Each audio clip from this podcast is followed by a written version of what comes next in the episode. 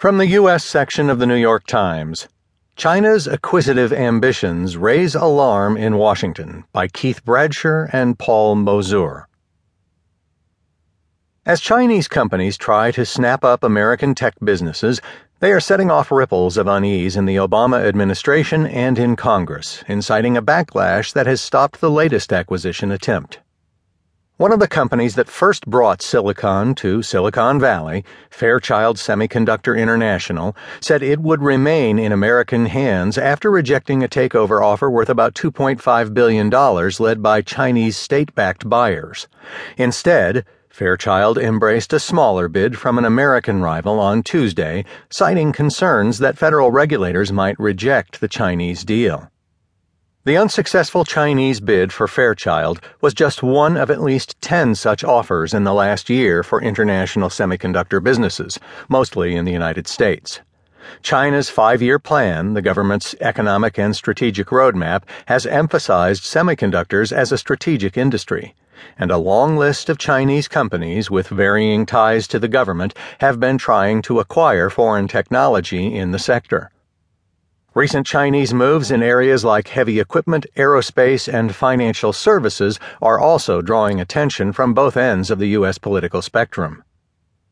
A group of 44 Republican members of Congress and one Democrat sent a letter on Tuesday afternoon to the Treasury Department demanding that the Obama administration's Interagency Committee on Foreign Acquisitions conduct a full and rigorous investigation of a bid by a company in Chongqing, China to acquire the small but historic Chicago Stock Exchange. Representative Robert Pittenger, Republican of North Carolina, said in a telephone interview that it had been easy to gather signatures on the letter in the House, with members worried that the deal would give China direct access to U.S. financial infrastructure. It took two days. Generally, you'll spend two weeks trying to get signatures, he said. But because semiconductors are the tiny electronic cores of a long list of military systems, including drones and smart bombs, Chinese interest in them has attracted the most attention in Washington. Those worries have been amplified as the Obama administration has repeatedly accused Beijing of cyber espionage against the United States. The worries have further increased as China has expanded its role in the South China Sea, including claims by the United States and Taiwan this week that China has deployed surface to air missiles there. China's engaged in a buying spree of international semiconductor firms, said Michael R. Wessel, a member of the U.S. China Economic and Security Review Commission, a group created by Congress to monitor bilateral relations.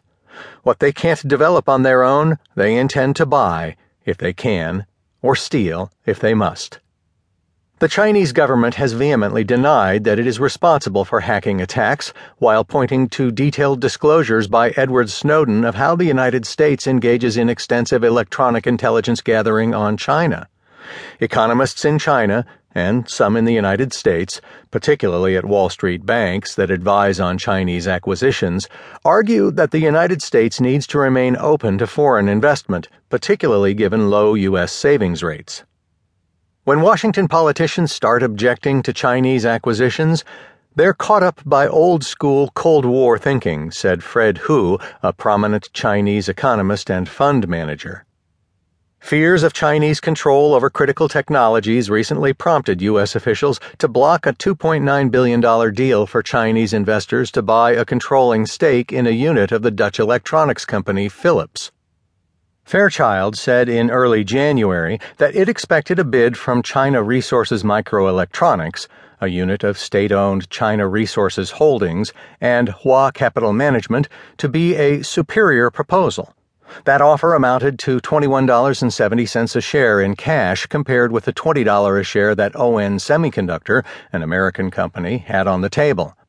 But worries about the likelihood of approval from the Committee on Foreign Investment in the United States outweighed the attractiveness of the bid.